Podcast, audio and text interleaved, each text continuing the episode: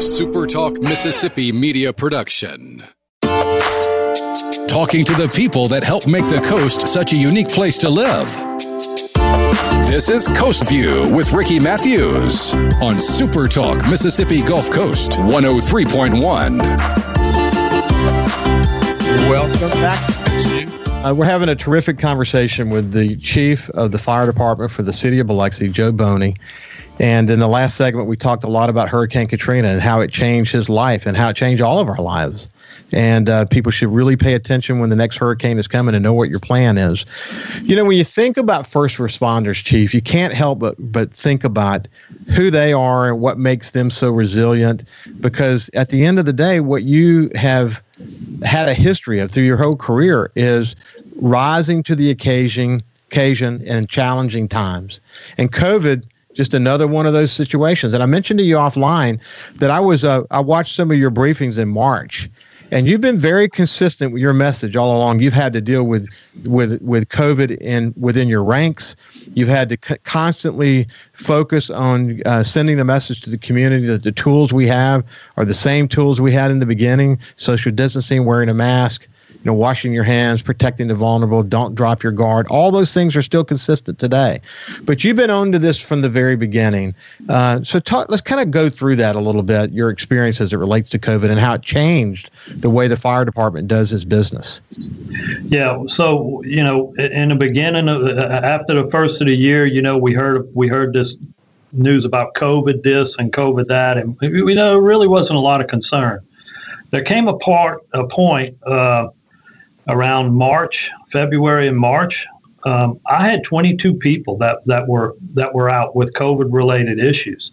You can't operate a department, you know, uh, with that many people out. That's that's half of a shift uh, that I had out. So we had to find ways to overcome them challenges, and we did. We we got we got on the uh, on the internet. We we looked with CDC's guidelines. We got with the state uh, Dr. Damon Darsey up, up at the University Medical Center, University of Mississippi Medical Center, worked with him. Uh, got this information, got with my chief officers. We sat down, put some plans together, and boy, they were challenging. We had to go from one thing, and then the next day things would change, so we had to to do another thing. But we came up with a plan, and we told the city this is what we are going to do, and it and it has actually worked for us since that point we we've been challenged with having you know six, uh, eight, some even ten people out at a time. But but it, but we figured out how to work around it and and and have these guys off so they're they're protected and their families are protected as well. And how to protect you know our assets, our department because our asset is our our people. We're only as good as our people. You know, and and these guys if all I had to worry about was them going out and, and, responding to COVID calls every day, it would be a great day because they have they learned quick. I mean, they learned super quick. They they learn how to adapt and overcome. You know, so it affect it affected how they do their job. It affected when they were off duty, how they when they went home, and a lot of them actually they do other things when they're when they don't just go home and take their time off. They actually do other kinds of jobs and whatever, but they literally had to embody these new uh, you know procedures or practices and everything that they did. You know we have we have we we learned we're learning. We're the fire service is crazy right now because you know we, we we're learning all about this cancer uh, uh, problem that the fire service has. And these guys are willing to do it because they know it protects them and their families. And, and it's the same thing with COVID. We just, you know, they took that same concept and, and adapted it to COVID uh, they know what they have to do to protect themselves and their family and their longevity. You know. So it's a, it's amazing when you when COVID came along after when you think about all the other conversations we've had about challenges, did you just shake your head or just say, "Hey, this is it. This is the card that got dealt us. We're going to deal with it." Well, and I think everybody in the country felt that way. You know, um, you you can either you can either accept it and, and deal with it, or you can deny it and and it'll bite you.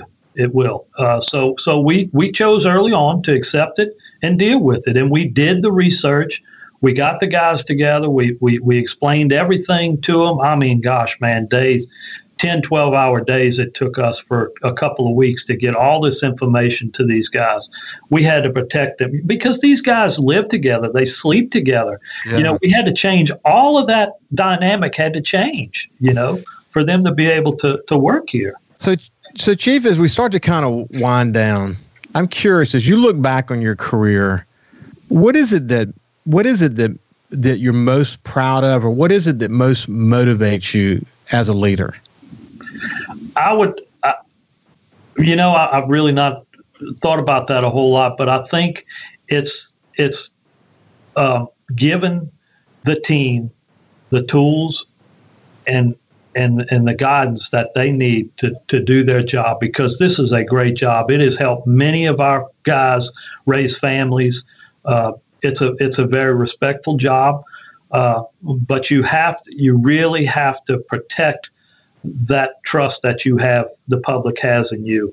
And you got to you got to earn it it really takes a long time to earn it. So i would have to say working with our, our people and making sure that they are professionally prepared to do their job every day and you get up every day and you got to do it again. And right. you're only as good as your last performance. And you have to have a, a, history of providing what you just talked about. And you've done that as a great leader. So thank you for your leadership. Thanks for telling your story and and, and taking the opportunity to uh, to, to share it with uh, with our audience and with me. We're, I really appreciate it.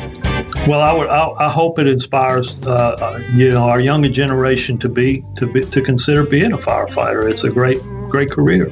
This has been uh, Chief Joe Boney from the um, fire department at the city of Biloxi, and uh, I really appreciate it. It's been an enjoyable and important conversation. So have a great day. Thank you. You bet, buddy. One second, Chief. Yeah, we're out. Awesome job, man! Thank you for doing that. Uh, that long. I know you weren't prepared for a long conversation like that, but for, to be honest with you, they're better. It's better that you didn't have a yeah fair. Well, I hope it works. I hope I hope you get something out of it. You got to speak from the heart. When you when you watch it over and your family and your friends watch it over, you're going to be very proud of it. Believe me, you're going to be very proud of it. All right. Well, okay, thank buddy. you so have, much have, for the opportunity. A SuperTalk Mississippi media production.